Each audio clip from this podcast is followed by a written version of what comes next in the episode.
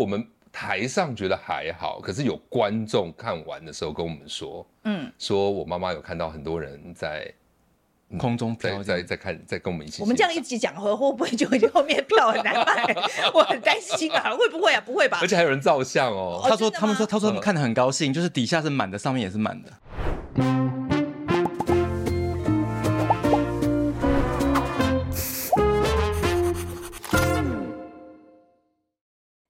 现在最注重什么，我一定会说睡得好比什么都重要。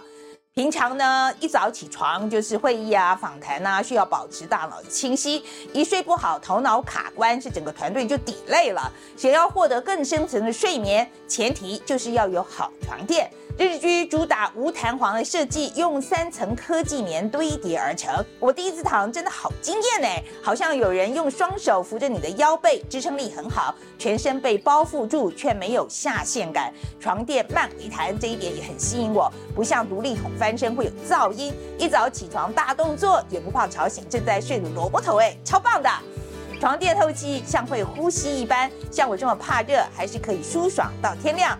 床垫要试过才知道适不适合自己。日日居提供一百五十晚试睡及十年的保固，如果不适合，就会有专人派车回收，而且免运。官网结账输入折扣码 C H I F E I，可享全馆八五折。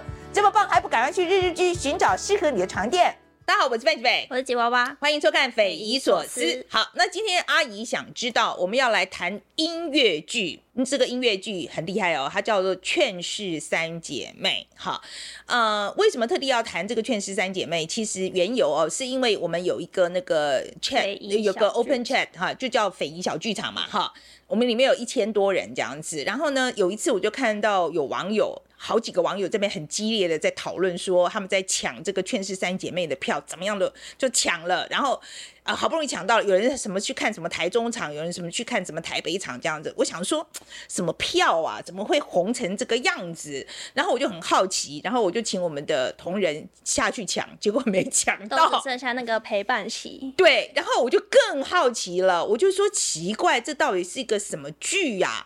啊？啊好，然后呢，后来我们就研究了一下，我觉得真的非常的有趣。我先请。呃，吉娃娃跟大家介绍一下这个剧好了。嗯，好，那因为为了不要剧透嘛，我就大概简单讲一下，就是《劝世三姐妹》，它顾名思义就是三个姐弟妹的故事。那这三个姐弟妹就是因缘际会，需要回到他们在云林的老家去处理一些事情。那其中有一个很关键的事件，就是他们必须学习这个牵亡歌阵，就是一个台湾很传统的丧葬习俗之一。所以它是一个呃结合了就是呃台语，然后传统丧葬习俗。然后，并且也是很深刻描写这种土地上面的人文风情，还有亲情的一个音乐剧，大概是这样。嗯、而且他其实真的有谈到，就是台湾的年轻人、年轻一辈啊，他现在生活的困境。嗯、我们直接给大家看一个片段好了。好，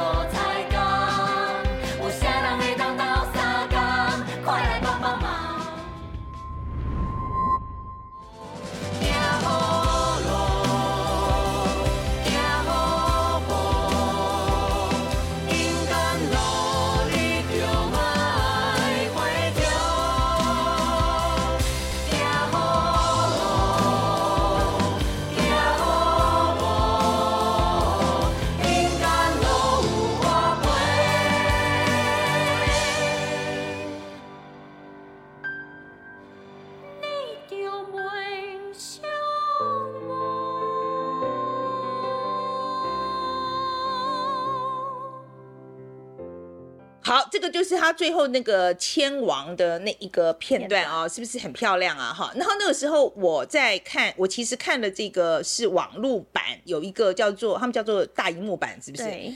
基本上就是他们在疫情的时候呢，大演员在线上聚在一起，然后看呃，就是读剧本这样子。我本来只是想说啊，要要访问嘛，哈，所以做个功课这样，没想到就一口气看完了。然后我真的是从差不多二十分钟开始就开始哭。然后呃一直哭到最后，是真的很感人呢。你吉娃娃也有看嘛？哈，有，我其实也有看到快哭，但我没有哭出来。但我蛮想，你为什么铁石心肠？我没，我觉得故事真的很感人啊。你觉得最感人的地方是哪一个？我觉得是在讲到，我觉得那个大为什么第一次会哭，就是因为大姐在讲她的她的家人，可能她也是老大，我也是老大。可能就是撑起一个家的那个。对，我觉得可能我当然没有撑起我们家啦哦，只是我真的觉得他在讲那个心情的时候，就是说他他要对弟妹很严厉，但是他又很爱他们，是这个心情啊，我非常的感动。然后最后那个千王的那个是讲在讲他跟他父亲的关系那一段，我觉得写的也非常好，所以我真的在看的时候，我非常的感动哎。然后，呃，我其实音乐剧我看的不少，因为我以前住纽约嘛，啊，那我其实只要是得奖的音乐剧，我都会去看。嗯、可是我是说真的，我看这么多什么歌剧魅影啦，比如说 Rent 啦，或者是狮子王，我真的觉得都没有《劝世三姐妹》给我的冲击大。你觉得是因为文化的关系？我觉得这个东西自就这个看完这个《劝世三姐妹》以后，我更更觉得哦，就是我们自己的故事，我们台湾自己的故事，一定要讲，一定要自己讲，因为我觉得老外不会帮你做这个事情。然后你看外面的剧是没有办法带给你这个感受的，所以我是这是为什么我在看《劝世三姐妹》的时候，我就会那么的喜欢，是因为这是一个我们台湾人的故事。哦，是很台湾，很台湾，很台湾这样子。我自己的话，是因为我觉得它里面的剧情跟我自己本身的成长经验算是有共鸣。因为我其实家乡是在一个就是彰化很乡下的地方，所以我们在那边办丧事的时候，确实就是会很遵照一些传统的仪式啊，就是那些电子花车啊，然后可能也会有一些法师傅来诵经诵。诵经，从小，所以你从小就有看过。对，而且那个其实丧礼的时间都是拉得很长，很花时间，很冗长。可是我后来就是参加我奶奶丧礼的时候，我就觉得那其实是一个很疗愈的过程，就是它是一个有点像是在。其实他是在安慰，就是还活着的那些人的一个感觉。然后我觉得我看就是《劝世三姐妹》的时候，我也有那个感觉，是他其实整个故事走到最后，他是像是他在跟他的家人和解，或是在跟他的爸爸做和解。所以我才觉得说，他最后一幕之所以会感动那么多人，就是因为他把整个剧情还有感情都。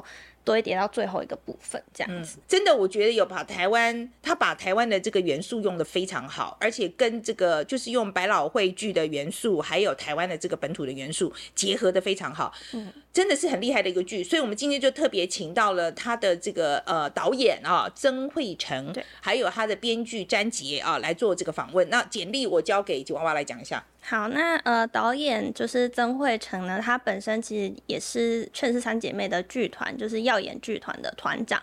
那其实耀眼剧团是一个在台湾历史算是非常久的剧团，他是从二零零七年就开始做音乐剧的这个部分。那詹杰的话，大家如果有看过《花甲男孩登朵郎》的话，他其实也是就是里面的编剧之一，所以他其实是写过电视剧，也写过音乐剧，所以这大概是他们两个的背景这样子。好。呃，所以今天请他他们两位来了哈，那你吉娃娃最想问他们什么？嗯，第一个我最想知道就是说，哎，他们怎么会去？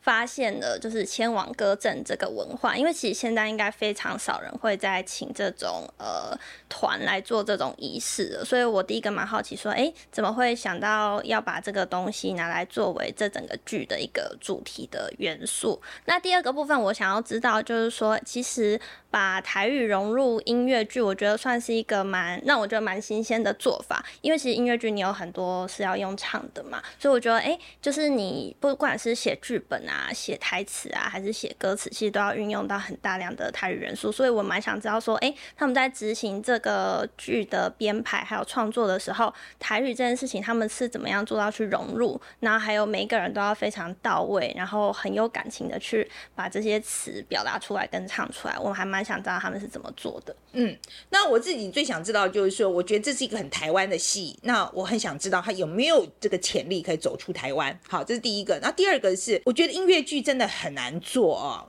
啊，因为他真的太多人在里面了啊，就是这工前前幕前幕后的工作人员非常的多，嗯，我觉得在台湾的环境里面，我不知道他们的市场怎么样啊，那有没有产业化的可能性啊？呃，然后人才够不够呢？啊，那我也想知道说，呃，国外的例子，比如说纽约百老汇剧，呃，他们的这个产业，或是韩国的这个剧场的经验，呃，对我们来讲有没有帮助啊？我们可不可以学从那边学到几招这样子？好了，那今天就请大家来听听这个劝世三姐妹吧。请两位先跟我们观众打个招呼。哎，大家好，我是导演，我是慧诚。大家好，我是编剧小杰。两位先跟我们谈一谈好了，好，就是谈谈当初为什么想要做这个劝世三姐妹，她一开始怎么来的？好了，这个 idea 是谁的？我们一开始是詹姐，詹姐她很想写这个，她之前就想写为什么想写？因为我我外公在云林，然后我的小时候在云林有看过那种比较老牌那种丧葬习俗，那时候我就我就说，哎，怎么有人在唱歌跳？不是有人死掉了吗？那个时候就印象深刻說，说哇，怎么？会有人唱歌跳舞一个多小时，然后唱什么都不晓得。嗯，后来因为我跟人是耀眼，我们先合作丽晶卡拉 OK，然后因为他们是一个长期把台湾在地文化变成音乐剧的一个转转译的音乐剧团体，然后那时候我们就想说，那有没有机会把那个签看看蒙这个这个文化习俗变成音乐剧的元素？然后就开始，因为那时候很天真的以为就是很很顺利这样。OK，嗯，那为为什么说很天真会很顺利？因为那个时候发现。那时候已经几乎没什么签王了，以以前是一年有三四百场哦。以前是多多以前，民呃到了差不多两千年的时候已经慢慢没落了。可是民国六七十年的那时候，全台湾都有签王，然后一年一个团平均都三四百场。然后那个时候真的是全台盛况，只要有人过世，你不仅签王就是很不孝顺。而且那时候是女儿女婿请的，就是你家有三个女儿请三团，四个女儿请四团。所以你家以前如果三合院，你们会挤得满满都是人。那我就问老师说，那这么多人怎么唱？他说。如果我们认识，一人唱十分钟；如果我们就是感情不好，要先变声，我们就同时唱。就你家会很吵很吵。嗯、那那个时候觉得哇哇，这个这个文化，可是要去的发现已经都没有了。那时候我们第一次知道有那个千王歌阵，是突然老师通知我们说，在屏东恒春有一场，他那个过世的人是陈陈达的外甥侄子。然后当两天就瞬间从台北杀到台那高雄去了，就是很临时告诉我们，对，我们就赶快去看。多久以前的事情？二零二零哦，二零一九、二零二零那个时候，对。然后那个时候开始说第一次知道完整千万元是长这样，嗯、可是还是听不懂。然后我就后来我们陆陆续续参加很多，他就去再去找更多的签王。对，我大概参加十几场不认识的人丧礼都不认识，每次去都说那你是哪个家属？我说我我来观摩的。OK，然后嗯不，你这个癖好也蛮奇怪的。对对对，就是说，可是你呃，我觉得要把这个东西商业化啊，签王这个东西商业化，一开始不会担心会触眉头吗？因为我真的觉得台湾人。不会有这个担心吗？就怕不好卖啦，或者其实其实，在最在剧场版里面最后一场戏，其实我们是直接把纸张就是往上丢，这样子，就是就是我们说说银子金子往上丢。那可是这件事情，其实我们是有问过，就是签王的师傅，就是我们有个老师叫林宗范老师，那他就跟我们说没关系，他跟我们说怎么样的东西不会有问题，但是就是做画面这样。然后很有趣的是，就是他在我们每在演出的时候，其实我们要写一个。写一个红纸条这样子，对然后放在后台或放在那个表演的道具上，它就是呃弟子习奏，鬼神莫争。对，就是我们只是在练习而已，不要真的来，不要你们都不要当真这样子。因为那个咒语是真的有法力的。嗯，他说你们不要随便念。他有一次来我们排练室说，你不觉得这里很挤吗？已经练一年多，来不及啊。老师很晚才跟我们说哦，老师是真的，他说他说啊，忘记跟你们讲了，你们要放一个红纸。然后我们就说，老师，我们都演过好多次了。啊，有真的有灵异事件吗？这是我们一个网友问的。我们台上觉得还好，可是有观众看完的时候跟我们说，嗯，说我妈妈有看到很多人在。空中在在在看，在跟我们一起。我们这样一起讲，会会不会就后面票很难卖？我很担心啊，会不会啊？不会吧？而且还有人照相哦。他说，他们说，他说他们看的很高兴，就是底下是满的，上面也是满的。OK，好，那好好吧，好吧。不过我们先讲一下，说这个创作的流程是怎么样，好不好？他是先有故事呢？再有歌，还是先有歌再有故事？我就说我不知道创作的流程是怎么样。我们自己这个团队，就是我们习惯，我们其实已经认识很久了，是比较是以剧本剧本作为出发点。然后那小杰他自己本身就是写剧本，然后又写歌词，对，然后再交到作曲家手上。对，那其实是来回讨论，你可以分享一下。因为那个时候我第一次想要做，因为我之前写舞台剧也写十几年，那时候我想要跟惠成合作说，说那我可不可以来试着写音乐剧？就问他说，那要怎么学？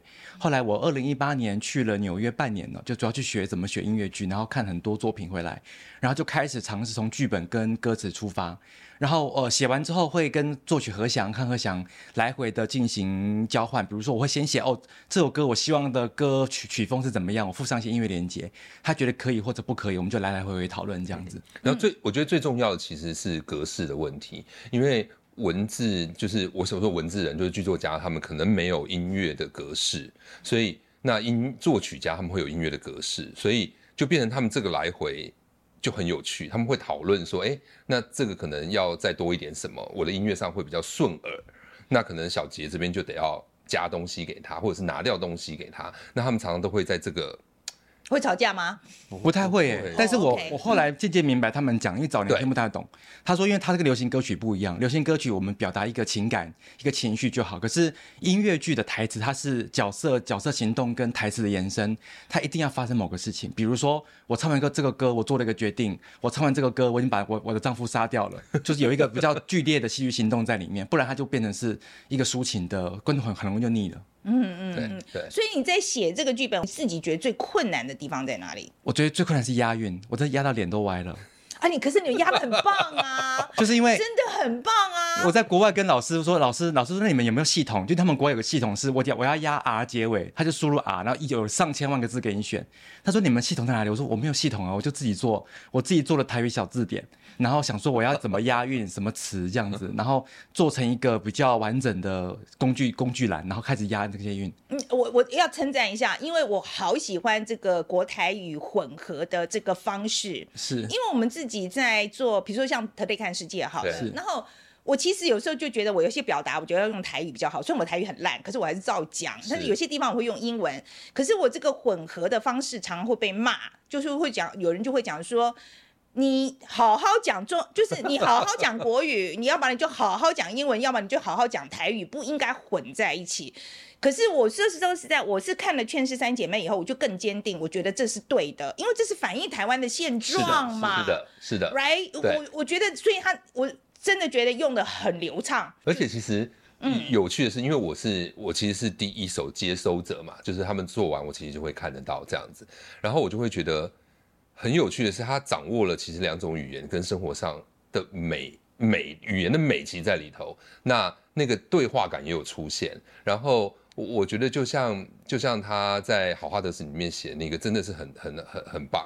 就是说，他他中文翻就是说我我没有我没有哭嘛，但是天天上也没有下雨，但是为什么我的脸颊是湿的、嗯、这件事？那用台语写出来真的很漂亮，真的很美，真的很美。那那就不是。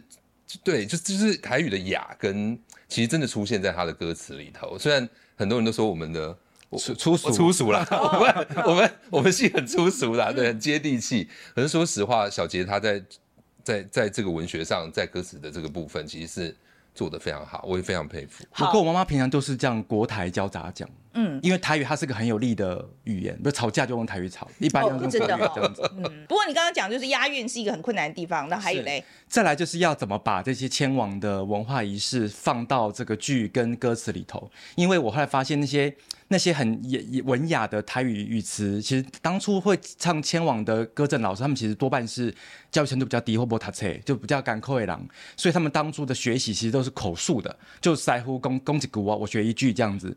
那多。不然他们，呃，慢慢后面才知道什么意思。可是你要他写，他可能不能写得出来。那我们这一次是把它字幕化，然后再把那些语言真的试着放到歌词里头。所以你会发现他的某些唱词唱段融合到歌曲里面，然后融合的，我觉得观众目前的接受度是蛮高的。嗯，好了，那我们问一下导演好了，以导演的角度来看，演导演音乐剧啊，尤其就《劝世三姐妹》这个最困难的地方，我觉得《劝世》最困难的地方其实是，呃。我先讲，我之前的那一个作品，其实是呃跟詹姐做的，其实是卡拉 OK 文化，可能更亲近一点。就是大家都知道卡拉那劝世这一个千王文化，其实离我们更远，就是当代的观众其实是更远。那其实我自己的目标就是，我希望让大家感觉到它其实没有那么远，就是它它的文化本身，可能那个千王本身可能已经大家都看不到了，可是我希望在外包装或是我们诠释的方式上面，让大家发现哦，原来我知道千王那个情感是什么。那也许，呃，在我们这个比较接近当代的表演艺术，就是音乐剧里头比较商业化、比较大众流行的这个状态，我们可以用我们的元素让他觉得大家是能够看得到，然后真的知道知道说哦，其实这个文化的展现在歌曲里头，其实跟我们很亲近。就像我们会有一些 hip hop hip hip hop 在唱千王的词，对，那这件事情其实是我觉得我自己很觉得它是困难，但是我觉得这是。这一次《劝世三姐妹》我觉得最成功的地方，我其实，在看大荧幕版的时候，我看到你们好像都有英文的字幕，是，所以是不是有这个野心？当初在写的时候就有这个野心，我希望这出戏可以走出台湾。其实耀眼的戏啊，几乎都有英文字幕的原因，我讲，其实是因为我男朋友是外国人，可以顺便叫他做不要钱的工作吗？是不是？就是 我会希望他可以借着，因为这是我工作嘛。那借着知道我们的作品，然后更了解这边，然后也更了解我在做什么。对，刚开始其实是这样，然后后来就觉得，哎，其实做做做习惯了，就觉得，哎，好像真的可以用这样的字幕去跟不同异文化的人沟通，那也让大家真正看到说，其实台湾有它特别的美。对，虽然我们在讲亲情，可是这亲情的背后，其实有一种文化上的美。那这个可以是被大家看到的。那我觉得有趣的也是，我们在高雄首演的时候，其实有有中山的中山的呃教授来看，他就是一个美国人，他是一个拜访拜访学者，他就看了。我说你我他出来就说还是握手，他说他觉得好好看。然后我说你最喜欢什么？你看老老外看得懂吗？对，对不对？他说你我说你喜欢什么？他说其实后面那个前王真的是他没有、嗯、他没有经历过的。那那个美跟那个感情结合在一起的时候，他觉得是他他很感动，他说他看了都哭了。这样，我们讲一讲演员好了哦。另外一个我觉得很厉害的是大姐在骂那个国骂的时候，我听了哇，这个 很爽，我觉得很爽，因为我就是觉得感情的表达非常到位，这样子是就是要。讲为什么要讲脏话，就是要有那个 moment 吧，就是有那个 moment 要这样子，要这样讲吧。好，那可是我觉得演员的台语这个部分，我相信不是每一个人都讲得很好吧？是这个部分怎么办？是哪一位想要来跟我们谈一谈？其实我们排练的时候啊，一开始是有台台语老师，但是台语老师的做法，他可能就是比较像是呃小杰他写什么，那小杰有些是。台语台直接写台语，有些实际是中文写。那小杰就会给我们给我们空间，说你们看看你们怎么样比较顺。那台语老师他会直接照小杰的中文去翻。后来我觉得我耳朵听得有点怪，所以我就把碰哥找来了。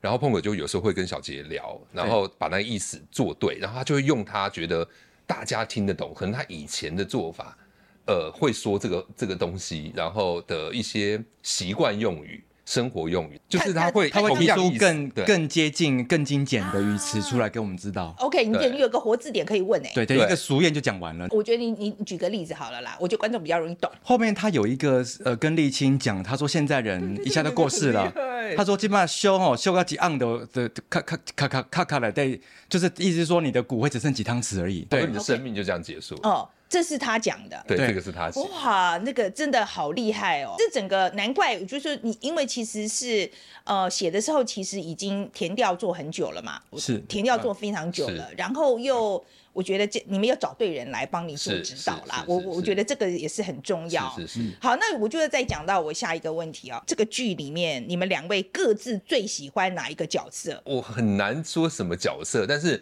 我可以说我。我很喜欢小杰的幽默，他让你笑，可他其实里面有很多很多很深刻的情感，在这些笑话里面其实跑出来。他不是要故意让你笑，他是在情节里面，所以他在他在情节里面创造了一个我自己觉得比较荒谬的情境，而这些人其实很认真的在活在那个片刻里头。小杰他们跟呃康和祥我们作曲家新写的一个桥段，就是绑架的那个桥段，他们就是绑架本来就写得很荒谬，而他们突然进了一首歌。我第一次在排练场的时候，其实我是忍住，因为我我觉得我是导演，我不能那么快 被被感动。这样，他是笑笑笑笑笑，你突然就哭了，是真的，一秒钟就哭了。然后我就发现，哇，这个状态就是是我自己做戏这这这十几年来，快二十年来第一次遇到的这个组合跟这个作品本身的力道，我觉得它是宝藏，因为因为我觉得在台湾很难看到喜剧写的很。嗯，很在角色生命里头。我我觉得本来最好的戏就是要哭中带笑，笑中带哭，这是最高端的写法了。那詹姐好了，你自己呢？我觉得他好像，我后来蛮多人跟我回馈说，他们家就是这样子。因为台湾人，我们就是很喜很永远不会说我爱你，永远就是先骂你一顿。你怎么不那个生病不去看医生，渴死算了。然后会用这种方式来表达，就是我们没有被教导要柔软。所以我觉得那个三个姐弟之间他们的互动其实都是这样。就是两个弟弟妹妹，就是很不开心。姐姐是控制狂，可是姐姐的控制狂后面有她，她背负了好多，她放弃她的人生。那我觉得她那首歌《老公主》那首歌，她讲了她，嗯，她说：“哎、欸，我我没有结婚，我没有我没有生小孩子嘛，我我已经是爸爸妈妈了。嗯、可是有一天，我想当个小公主，这个东西是是不会有人知道的，我也只能够压在我心里。有一天，我如果要走红毯的时候，谁要牵着我的手？”然后他后面又唱一次歌嘛，就是说他跟爸爸的第第三个愿望那边，他说长大他长大我才发现，没有钱没有房子没关系，就是一家团圆就好了。可是连一家团圆我们都做不到，就他的人生好像一直都没有办法，呃，他愿望是没有办法真的被实现的。嗯嗯，你你这个角色是有没有基于某一个真实的人呢？还是没有？我们家就是三姐弟啊。哦我我就是两个姐姐哦，哦，你在影射你姐姐吧？我姐姐就是她，就是很凶悍这种。OK，可是你知道她那个凶悍有时候真的是要遇到很多事情，她凶悍就抵抗很多事。嗯嗯，哦，OK OK，所以是原来是他们家。把百老汇剧的这个元素跟我们台湾的本土的这个元素结合上面，呃，你觉得？难不难？我觉得是如何在传统元素里面去找到适合的东西，这件事比较难。另外一个是在操作上，我觉得比较难的其实是，呃，音乐剧本来就是一个美国的文化。我都常常说，其实如果你怎么定义音乐剧，它就是美国的传统戏曲。那这个文化有它发展的背景，对这个表演艺术有发展背景。那其实我们是跳过了他们所有发展的背景，然后直接吸收，就等于是等于是快进二十一世纪这个这个世界的热热热潮里头。那所以。我觉得难的就是整个团队如何进入那个他们的 mindset 里头，去知道说哦，原来我们看到是这样，可是其实后面他在操作的时候，不是不是你看到的样子，对，他有很多很多原因，他有很多很多我说理论，或者他有很多的方式。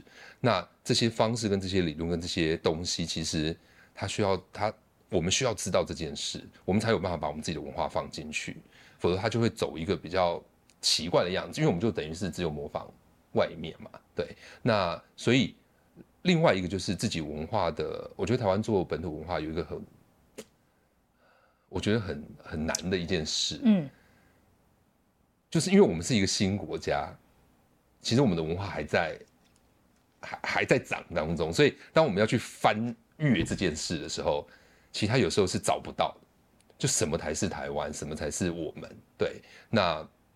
所以这件事情也是我觉得，在就就从表演开始来讲，演员们，你跟他说你你你给我一个比较传统的身体的状态，他们其实不知道。你跟他说你会不会跳爵士，哎，他会。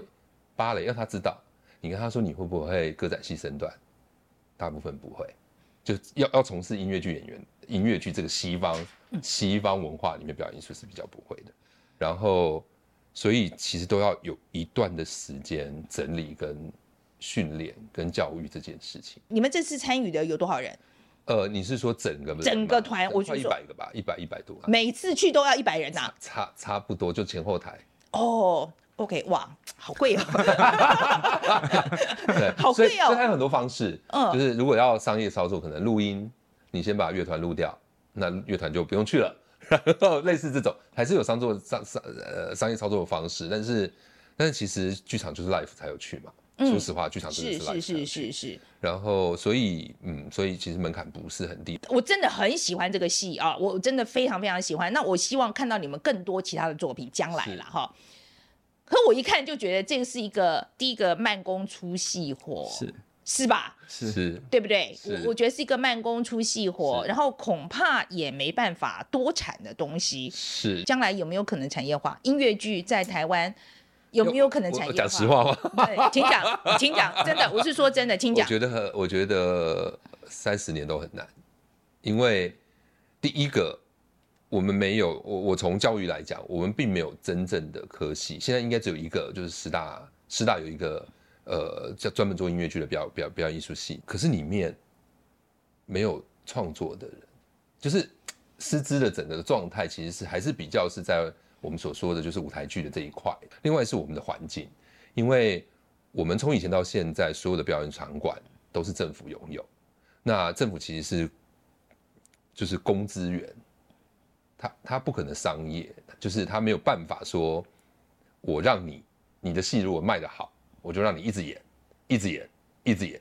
因为别的团要演啊，因为他是应该要平均分配这个资源，否则这个这个这个场馆就被你垄断了嘛，对，所以。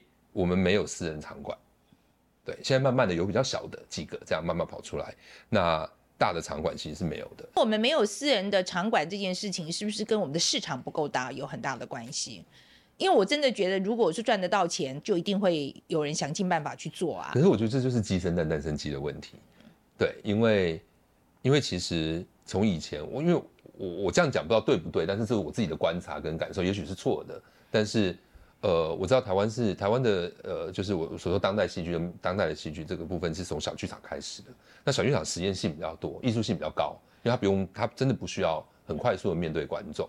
那所以这个氛围其实一直都在我们的表演艺术产业里头。那是到这几年，因为音乐剧的关系，大家都知道商业化，商业化，所以大家开始试着想办法商业化它。那所以其实我觉得还需要时间，因为从作品的如何跟观众沟通。然后到如何让这个比较长销的演出，从演员的训练，演员以前只要肾上腺素四场就结束了，你如果现在要让他演两个月，我这个训练是完全不一样的训练。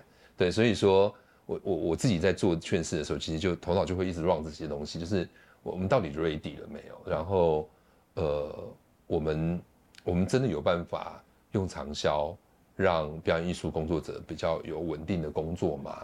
这件事情也是我们我们一直在思考的，对。但是 我觉得政府有要做，所以文策院才会出来。那只是我觉得好像还需要还需要很多的时间，我自己觉得啦。嗯，那我可以知道券是这样子算卖的很好的了吧？嗯、我我觉得有没有赚到钱？其实台中应该是打平而已，到台中才打平而已。台，我先讲台中的，台北应该是有赚钱。OK，对，可是台中就是我分开来看的话，台中那一场其实应该只有打平而已，因为因为有旅运费，然后台中的常常有座位，其实我们在中剧院嘛，那中剧院其实才八百席，所以等于市场也只有大概两千多。对，那那个跟所有大家的 cost，其实台中是打平。那台北台北有赚钱的原因是因为我们就在这边定着了。然后大家就好像两周就是一直上班的感觉，所以大家的 cost 就是也不用住旅馆啊，对对，也不用住旅馆啊，嗯，所以所以就是就是比较这边应该是会有赚钱，可是其实我自己都觉得表演艺术赚不了什么大钱啊，它需要长期才有办法赚大钱，嗯，对，他没有，他只要没有长期，大家不用想。你觉得，比如说像？呃，演戏的人啊，或者是呃电视剧的人，呃，跟舞台剧的人，这两个人才是有没有办法互相交融的？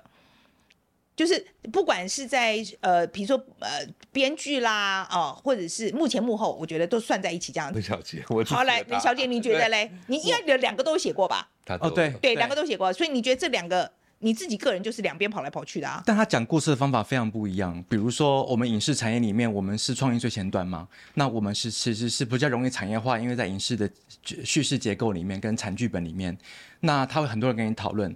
可是回到刚刚慧珍讲那一题，就是我们没有一个地方是专门在教你怎么写音乐剧的剧本的，嗯、那所有人都在瞎子摸象，他所有人都在尝试黑暗中摸索，哦，可能是这样，可能是那样，可是。我自己那年呃去纽约驻村的时候，是发现哇，他们有专门的学校在教这个事情，怎么跟作曲家工作，怎么跟舞蹈家工作，他们怎么产出那个故事，他一步一步教你做，然后你的东西是能够马上被实践的。就是我是一个学生，我写在我在学校写的音乐剧的剧本，我同学马上就可以演它，然后马上就给你意见回馈。他是在不断的练习当中。那现在我们的状况也是这样，很多是写流行音乐的来写音乐剧，很多是写一一般舞台剧的来写音乐剧。可是，所以什么是音乐剧？我觉得那个 know how 一直没有被建立起来。那回到刚刚呃讲的，那演员的部分有没有可能彼此交流？是台湾很多重要的演员都是从剧场出身的，比如说呃谢盈萱，比如说莫子仪。还有黄健伟，他们是从呃剧场出身，然后转向大荧幕的。可是有时候很难回来，是因为慧成刚刚提，因为他真的是很难维生。就是我排了三个月之后，我只演了四场。可是我又演完了四场，说我明年哇，等到明年去了，那我下半年怎么办？所以我认识很多优秀的剧场演员，他们同时要嘎三出戏，然后让我的生活可以在一个好像饿不死又会好像活不了的状况里面，就一直往前走，走到什么时候你会灯枯油尽这样。那舞台剧分也是这样，舞台剧编剧。有时候你工作一整年，你可能的稿费在落在三到五万之间吧。可是这个可能跟我自己写影视剧的剧本的收入落差很大，有极大的落差。就是我们我们就风险不不会是全要担在自己身上，我甚至还可以去做很多很多事情。可是这两块这个中这个它的生计很难在一个正常的模式运转里面。其实很多人渐渐就不写舞台剧剧本了。嗯，那这个的这这个地方一直在减少当中，你就更少练习的机会。那它就呈现一种好像怎么都是那些人在写，因为那些人相对可以活得比较久。那或者我们的收入并不来自于这部分，我们就一直有呃练习的机会。可是长而久而久之，底下人都接不上来，是很可怕的。嗯。哦，那我觉得讲美国这个百老汇可能有一点，呃，我觉得好像我们目标调太高好了。那我们近一点的，人家韩国，国 对，好不好？那韩国的韩国走这条路，我们有没有可以学的地方呢？其实，唉，其实韩国真的，他们的音乐剧的起飞，其实是政府大力的一把。他甚至让所有的高中生一定要去看音乐剧。就是它是一个规定，这样子就成为作业，这样类似这种。然后，所以他们的影视产业其实已经是就像就是跨的了。他们、他们、他们很多演电视的，或者是很多歌星的，他们的训练本身就是他们的公司就会把它丢到舞台来，丢到舞台来，丢到舞台来这样子，然后做音乐剧表演，再回去演戏。这件事情是一直都有的，就是因为他们有商模，对，所以。大家不是只是就是热情这样子，那也希望台湾可以，真的是希望台湾可以。那我也在想说，是不是台湾真的就是现在大家在走的是一个比较小的 live house 的表演的这种场域，是不是能够还要多？就大家越来越勇敢的在可能，因因为我们在看这种场地的时候，就觉得啊设备不好，呃天花板不够高，什么东西，就能不能大家可以先不要有这个，我们就试试看，就是它天花板不够高，我们演小戏啊。然后可能一百个人、两百个人，然后然后就在这个城市里面到处冒出来。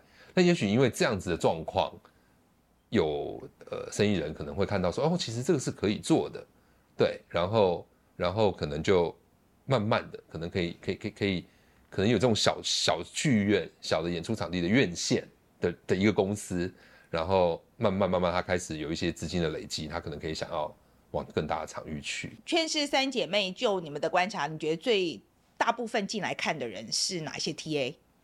我觉得这次蛮特别，是有很多场次是长辈也会来看，因为对长辈来说，千王是他们小时候的一个回忆，他们也很多都不熟悉了。然后年轻人会看，是因为很多的人贴文啊、社群媒体的效应，他们哇，这在干嘛？来看，发现哇，很很有趣，他们回回家再带爸爸妈妈来看，所以它形成了一种。就是老少带老这样子，或老带少。其实我自己很高兴啊，说实话，你问我，我真的很高兴，因为我觉得他让很多人看见什么是剧场，我们努力这么久的东西到底是什么。我觉得在台湾看剧的时候，我有一个很大的感触啊，就是说我在美国看剧的时候，因为看剧很贵，所以你去剧场看的时候都是白头发的，对，没有年轻人去看的，因为买不起呀。是是是。可是我觉得在台湾其实是年轻人在看，是的，是的。这一点来讲，我觉得是好事吧？是好事啊，有年轻的观众其实就是好事，对，因为他们是我们的未来，这些人越多，我觉得是越好的。我觉得你们当然都是因为很有热情，然后去实现一个梦想嘛，好，就是做做了这个劝世三姐妹这样子。呃，我想知道，那你现在你们的梦想是什么？你们想做什么？你希望做？你希望？你希望你接下来 可以达成什么？为什么很残酷？你你下一个梦想是什么？你那个詹姐先讲。我我的我我比较胸无大志哎，因为我其实其实最早写音乐剧是因为我妈妈她很少来看我的舞台剧作品，她觉得哇，看我在鬼，我要冲啥呢？可是比如说我们上一出戏《一金卡拉 OK》，其实在讲我妈的故事。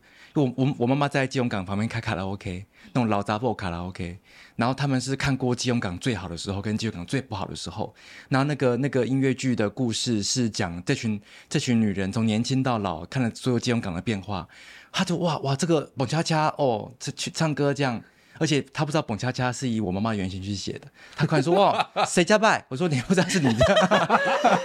这是我们做那个三姐妹，我已经很高兴，是因为我觉得有些老师有来看，他说哇想不到我们学了一辈子这么不入流的东西，因为以前以前被笑赚死人钱嘛。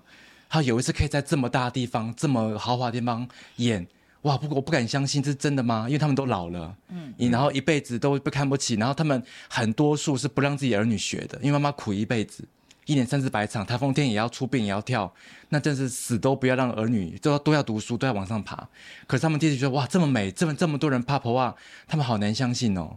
然后我觉得，我觉得这其实是对我来说是很重要的沟通。如果还有机会再写下一出的话，我们很希望可以持续的跟呃这个土地上不同有故事的人做沟通，是很重要的。嗯，不要让他们觉得说我这么我这么没有用东西，这么不值钱的东西，原来有这么多人想知道。嗯嗯，好来。嗯那个导演来讲一下，我吗？呃，真的好难说。呃，其实我自己对于创作本身，其实比较我也比较随性，就是有有东西来，有什么想法就做。那对于创作，我自己对于希我自己比较希望台湾的音乐剧的人才可以真的出来。我自己回来。从从纽约回到台湾，第一次要做戏的时候，我发现最大的问题是完全沟通的语汇都不一样，然后对于音乐剧表演的状态都不一样。然后我在讲什么，他们听不懂；他们在讲什么，我觉得我也不懂。你们怎么会是这样子在看待音乐剧表演的这些事情？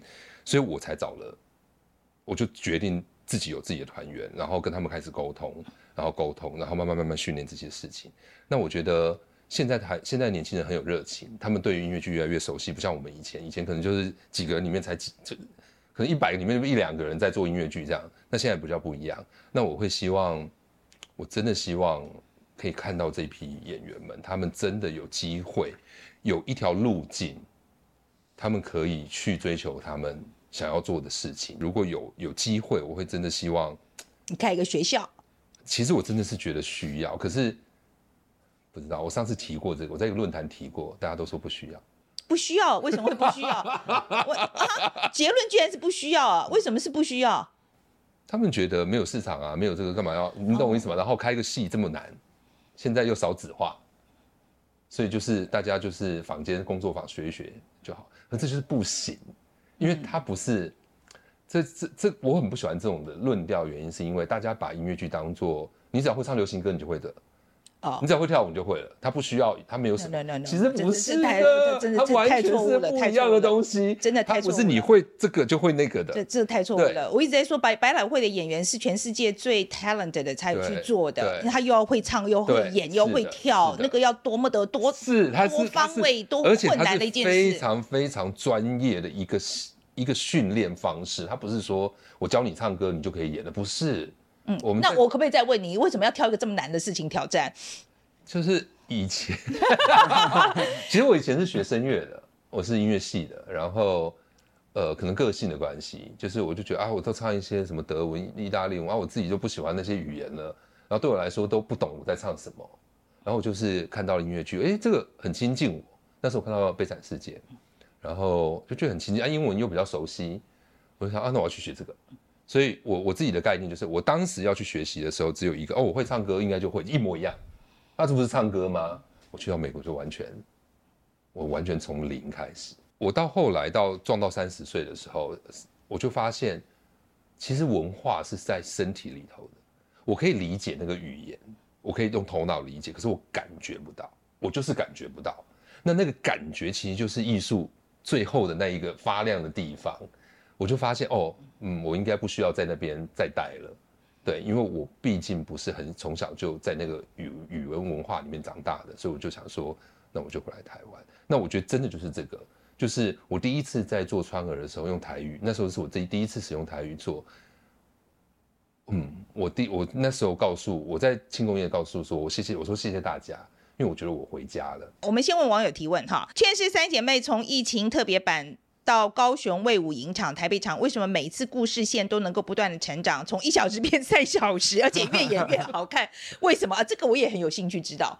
哪一位要回答？我们高雄演回来其实剪了三十分钟啊，就是因为有太长，因为高雄场今年一月是把戏真的立起来，我们看起来，然后真的很长。观众虽然不觉得很长，但我们觉得很长，演员都快要死了。因为演员如果他礼拜六下午演，晚上再演，他中间就是一下台马上又就开始准备，准备要上台了。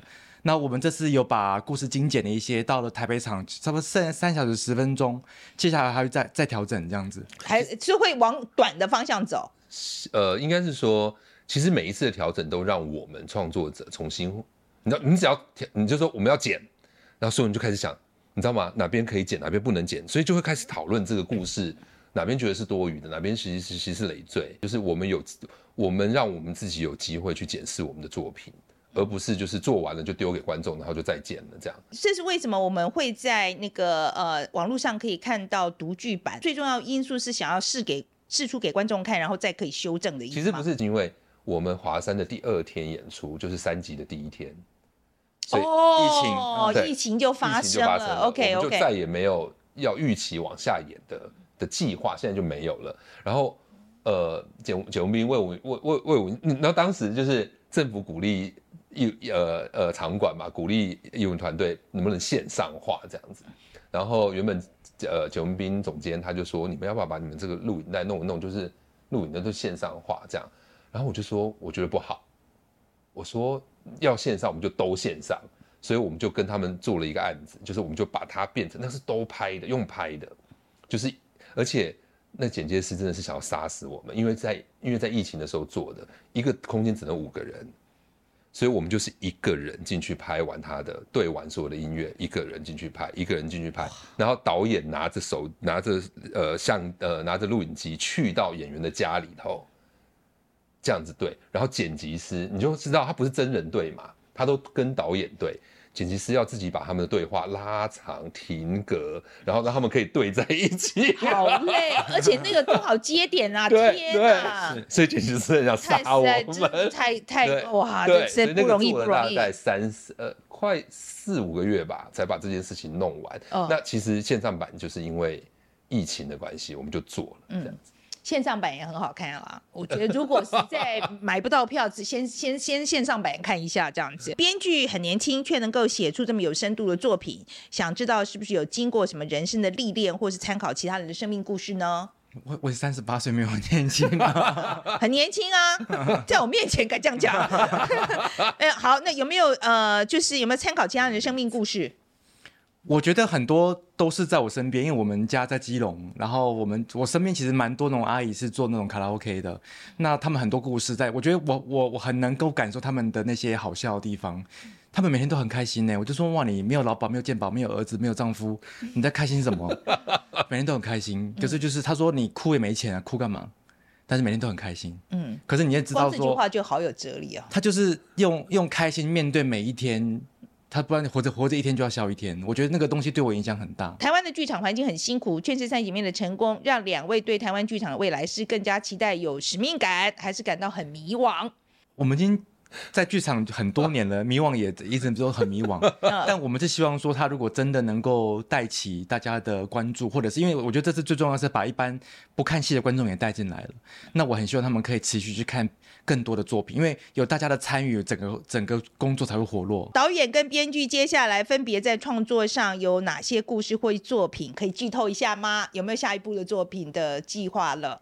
我我我们两个其实有在聊，但是你先不能说吗？都还没有成型，还没有成型，好，好，没关系，不知道会长成怎么样。不过有有，哎呀，好，有 有就是好消息。好，那何时会加开新场次？台南、高雄会有吗？我们明年一定会有北中南的巡演，那那个可能过年后就是才会宣布。社头。哦，还有社头，对，对，我们年底会在社头有一个免费的哦，uh huh. 对，但是是一个比较我们说意犹未尽版，就是我们没有演到整个。然后文化部有给我们 KPI 的，KPI、oh, 是什么？可以讲一下？就是、就是他希望呃有多少人来吗达成对，有所以大家可以来，大家来，我们要八千人，八千人啊！哦，那真的要好好号召一下，几月 几月几号再跟大12家月十六号十二月十六号，大家先记起来、哦。社头社头十二月十六号，你社头有有办法住这么多人吗对，？OK，好，十二月十六号嘛，好，OK，好，好了，今天非常谢谢两位。谢谢。嗯谢谢。好，我先今天 take away，我先讲好了哈，就是我其实刚刚在听两位在谈的时候，我有一点点心酸呢，因为我问他们说你们接下来的梦想是什么，他们两个都一副好像不敢想。不敢讲，嗯，对，然后我就会觉得，你看这条路真的好难走啊！音乐剧这条路真的好难走啊！因为通常我们问这个问题的时候，其实是做球给他打，就是说下一部作品要做什么这样子。那范姐，你觉得他们不敢讲，是因为他们就是觉得说不确定能不能做到，还是他们觉得呃没有能力去做到？我觉得应该很多因素，第一个可能很辛苦吧。我我我真的觉得很辛苦。你要做一个新的作品，应该就是又一条命下去吧，哈，一个很辛苦。然后另外一个是真的，我觉得客观条件在哪里呢？你是指如果在台湾这个环境？对对，就是很多客观条件要克服的东西真的很多。所以我是听了这嗯，这音乐剧在台湾刚刚起头啊，那个的确是蛮难走的。而且你不会觉得他们很贵吗？听起来。对，其实我听下来会觉得蛮佩服的是，他们刚刚也有讲嘛，其实台中场就是勉强打平，所以听起就是已经卖这么好秒杀了，可是还是勉强打平，就可以想象它其实真的是一个很难赚钱的一个工作。可是他们两个其实都在相关领域其实耕耘很久，所以呃，我相信他们剧团里面很多团员也是这样，就是真的是燃烧自己在做这件事情。而且你看他一场剧，他说他工作人员要多少？一百多个。对，我就是这个点，我也觉得很夸张。就是他等于是你一次出团就是这么多人，就是管一个一百多人的公司。就是他不只是你要把戏演好之外，你整个团队的管理跟整个不管是行政啊，还有那些什么会计等等都是我觉得是很大的工程。对，所以他这个音乐剧哈，他真的要成为一个产业本身来讲，其实真的他的。它是一个会是一个很辛苦的事情，但是我也觉得我也要跟大家讲，那音乐剧是最容易赚钱的，就做起来之后啊，其实是呃可以吸引很多人进来啊，所以说现在它还在建立商业模式的阶段啦，我觉得哈，所以还需要很多帮忙，还需要很多热情这样子。我另外一个觉得人才真的很难。嗯，对，因为刚刚导演也有讲，就是说今天不是说你会唱歌或是你会演戏，你就可以来做音乐剧。它其实是一个你要很全方位的都有办法，就是会唱、会演、会跳，然后才有办法来演出的一个形式这样子。嗯，我在纽约的时候还看过一个戏啊，他不但要求他会唱、会演、会跳，他还要会拉乐器。那他要同时做这件事情啊？对啊，他就是一边演还要拉乐器，因为一般的音乐剧都会下面有乐乐团嘛，专属的乐团，他们没有乐团，就是台上的演员还要兼乐团，这样很夸张。所以我我听他在讲说，他发愿要呃要想去办一个学校，哎、欸，是真的，我觉得很有很很有需要了哈。如果真的想要发展，真的想要。做长期的呃剧场这个音乐剧的发展的话，我觉得这是必要的。然后你不觉得这个这次演员里面，哎，他们都要讲台语，哎，这个很厉害吧？而且他刚刚讲说，女主角其实本来不会台语，她记那个台词都是用那个音调，然后用唱的去记起来，我觉得很神奇，很神奇。而且他们还请到彭佳佳来帮他们，就是调微调，有没有一些台语的东西这样子？我觉得大家大概。我我真的我自己在做节目的时候，我会知道说你你最后面这个微调的，找一个专家来帮你微调这个事情有多么的重要，因为他就是可以把一些，他就是可以给你一些小小的 nuance，我们英文讲 nuance，就是一些小小的细节弄得很精确，你就会让整个戏的品质整个往上。跳一大步这样子，而且其实因为千王歌，就是因为我们就是有看那个剧线上版，有听到他其实他的歌词是很有诗意的。然后其实也我们如果没有看台那个字幕，其实会有点听不太懂，因为他可能有一些是比如说比较古老的发音，或是一些比较正式的用词，不是我们口语的台语。所以其实他们真的是花了很功很大的功夫在就是台语的语言的运用上面，我觉得。嗯，而且我还觉得很厉害，是他把它真的做的像诗歌一样，哎、欸，那个真的听起来是优非常优美的。就是我有想到，就是他们有说他们排练排演的时候，老师就说要他们要压红字这件事情，就是他们后来也有提到演出的时候，其实是台上台下都有非常多观众，就是很拥挤。我觉得这件事情蛮有趣的。对呀、啊，我就讲，嗯，那就代表他们唱的很正确，呃，应该是才会有这个效果。我不知道这可可是吉娃娃，这会影响你要去看戏的意愿吗？因为你知道会有很多好兄弟跟你一起看。可是可是刚刚编剧有说，就是根据转述，就是大家都看得很开心啊哈。我觉得。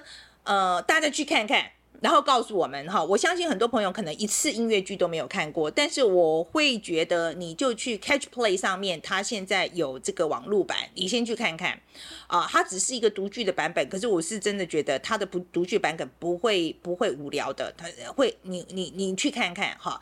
呃，我真的很希望这部戏是我看到的，就是我们台湾疫情之后啊，这个一这个音乐剧。流行起来的第一部，很多很多很多部里面的第一部，而不是一个特例，好吗？好，那今天如果对于《劝世三姐妹》啊，大家有什么想法的话，非常欢迎留言来告诉我们。那如果喜欢我们的节目的话，应该要订阅、按赞、分享、抖内，谢谢大家。